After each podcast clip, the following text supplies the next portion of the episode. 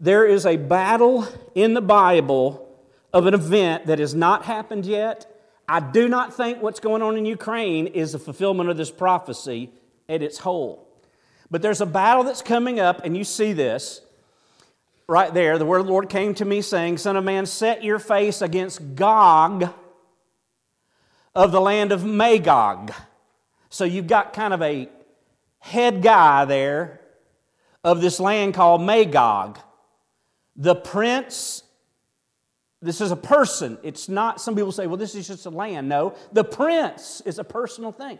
Of Rosh, Meshech, and Tubal, and prophesy against him and say, Thus says the Lord God, Behold, I'm against you, O Gog, that's the leader, prince of Rosh, Meshech, and Tubal. And then he's going to talk about how God is going to grab him at the latter days and pull him into the promised land, into Israel. And you'll see why.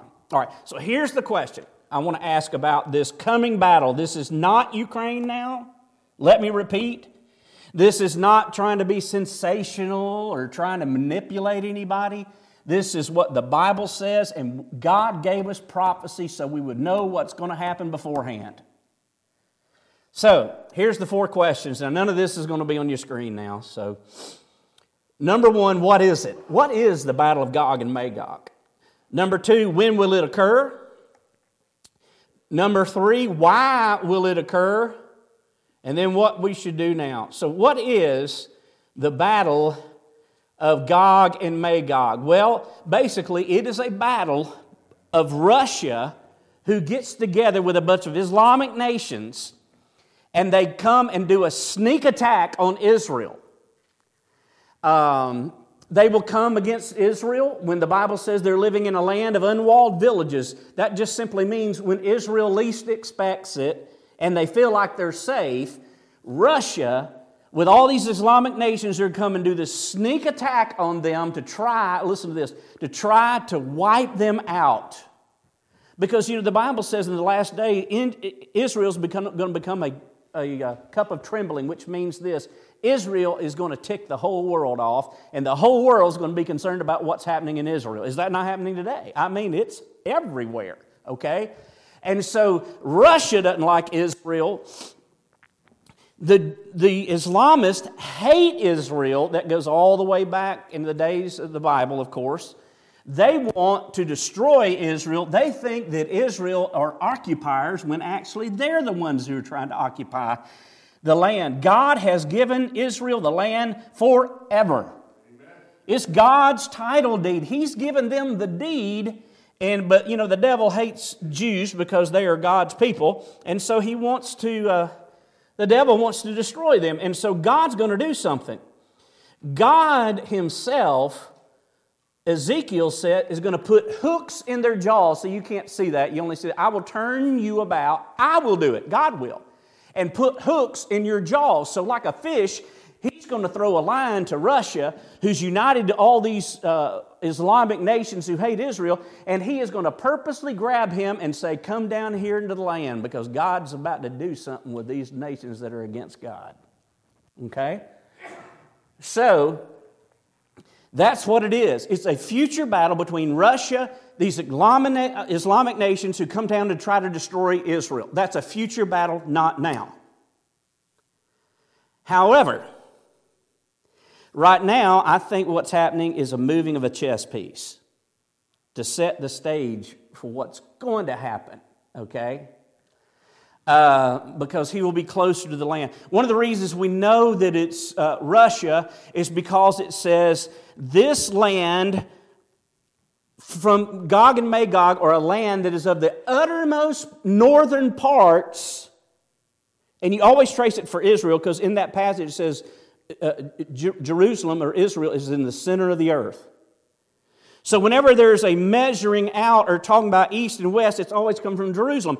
And it says that God, in the latter times, not in the last 2,000 years, in the very, very last of the last of days, God is going to pull a nation from the uttermost part of Israel. Get out your globe, look, there is only one nation in the uttermost parts above Israel, and it is Russia. Okay? And you heard me say on my Facebook post, many years ago in the 19, late 1980s and the early 1990s when the Soviet Union fell, all these people said, Yeah, all you premillennial, pre trib dispensationalists, uh, Russia's not even going to be around anymore. Well, we knew the Bible that, that, that somehow this bear was going to come out of the woods again and he was going to quit hibernating. And so we see that, we see that happening. Um, now, the next question I want to ask not only what is it, but when will it occur? We said it will occur in the latter days. And I believe it will happen at the beginning of the rapture. I mean, excuse me, um, close to the beginning of the rapture. Let me tell you several reasons why. Uh, this is something the whole world's going to be aware of. Now, if you've read the Left Behind books, anybody read the Left Behind books? Okay, Tim LaHaye.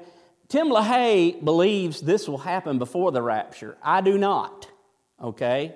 And I'll tell you some reasons why it will not happen before the rapture. It, it says uh, one thing that's going to happen is this when this happens, Israel is going to be at somewhat of a peace. Are they at a peace now? Nope. You know what kicks off the Great Tribulation? It's not the rapture of the church. What kicks off the Great Tribulation is when the Antichrist makes a peace treaty with Israel.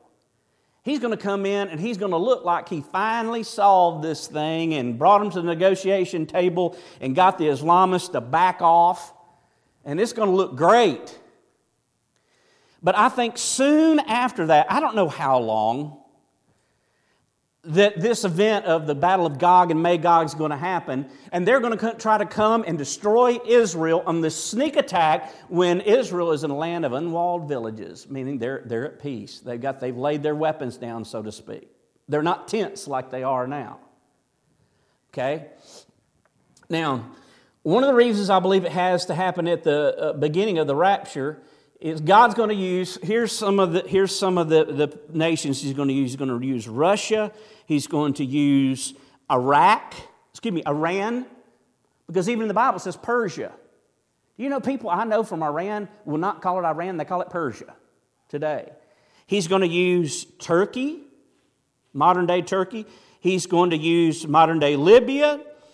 Um, and I'm trying to think of the other nations. I think Sudan in Ethiopia. And so, all these nations, watch this. There's going to be some coming down this way, some coming up this way, and they want to wipe Israel off the map. And then the Bible says that God will destroy, God Himself will destroy them. Fire from heaven will fall, hailstones, a great earthquake will take place, a massive earthquake, and God Himself will slaughter them on the mountains of Israel. Now, why does God do this or even have to do this? Because guess what? There's a thing on the top of, uh, on, uh, in the temple. I mean, it's what's called the Temple Mount. And for several hundred years, the temple has not been there for over 2,000 years. But there is a Muslim mosque where that temple used to be. And there is no way those Muslims are going to give up that mosque because they think that's one of their top holiest sites. And so, how in the world, in the middle of the tribulation, there's going to be a temple standing there that the Jews rebuilt? I believe here's what's going to happen. He's going to draw in those Russians and Islamists like that. And when he kills them all, basically all Russia's military is wiped out. Basically, all the Islamists are going to be wiped out, all of their military might. And so suddenly, you've got Russia that was like this down to that. You've got the Islamic nations who are like this, down to that now. And so at that time, the Antichrist can step in and say, Let's build you a temple. Now, with modern equipment and the fact they've already got plans for the temple, we're going to watch a series sometime called Ready to Rebuild. And how all the plans are made for the rebuilding of the temple the Jewish people. Now, they don't know about uh, the rapture and all this kind of stuff. You know, they, they just want to rebuild that temple. They're sitting there ready, ready to rebuild it. If that happens, I think within three and a half years, they could rebuild that temple where it was. We know that in the middle of the tribulation period, the Antichrist will walk in and stand in the temple and set himself up as God. So that temple has to be there at the midpoint of the tribulation. The only way it can be there is if all these enemies of Israel are taken out that don't want it there. That happens to happen at the beginning of the, uh, right after the rapture, somewhere after that, that period, okay? So, what is it we've said? Russia, Islamic nations are drawn by God to go wipe out Israel. God will destroy them so it'll free up the Temple Mount uh, so the temple can be rebuilt. All right. Why will it occur? Well, I've already meant, mentioned to set the stage for the temple rebuilt. It'll set the stage for a one world government because right now, could you imagine somebody trying to do a one world government with Russia? Could you imagine uh, somebody now trying to pull together a one world government with all the Islamists who think they want to take all the territory of the earth? You can't do it. But when Russia and the Islamists are taken out of the way, Antichrist can come in and say, Well, we just need to all gather up. We've had a tragedy. Let's just all gather up into one world government. Uh, it'll set up the stage for the Antichrist to rule, and it sets the stage ultimately for the final battle called Armageddon. That's one thing I want to point out. This is not Armageddon. Gog and Magog, here's the seven year tribulation, okay? Gog and Magog rapture the church. Gog and Magog occur somewhere here, we think. Temple be rebuilt right here. Antichrist will set himself up as God, form a one world government, and then all hell breaks loose in the last half of the tribulation period, seven years. At the very last, all the nations of the earth will once again, I mean, this is all the nations of the earth this time, will gather together to try to annihilate the Jews one more last time. And that's when Jesus comes back at his second coming and he wins the ultimate battle called the Battle of Armageddon just with the word of his mouth. Okay? So this is two different things. Here is another thing, one reason why God does this. If you read your passages in Ezekiel 38 and 39, one of the rep- repetitious things you will see is, Then they will know that I am the Lord. Then they will know that I am the Lord. You know, one reason God wants to do this is because He shows off His might in this generation. That's a Red Sea kind of miracle so that the whole world goes, What happened to them? And really, it's God kind of sharing the gospel through a battle that He is in control. Now, what should we do now? What should we do now? Well, four words know.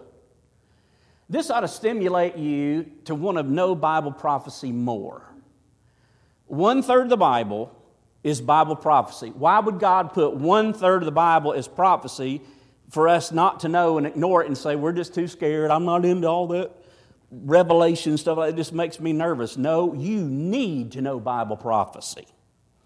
More than any other time, you need to know Bible prophecy. And today, whoops, today with so much is free, I can help you find resources that are free and you can begin to learn this stuff. I just learned it especially over the last 15 years, just listening to people and reading books and stuff like that. Free stuff, most of it that you can read. So, know Bible problem. Trust. Uh, he's the one true God. Um, he's holding us in our hand. As Adrian Rogers said, there no, there's no panic in heaven. God's not there going, oh, oh, the Russians are moving. He's like, I told you this some 2,500 years ago. There's no panic in heaven, just plans.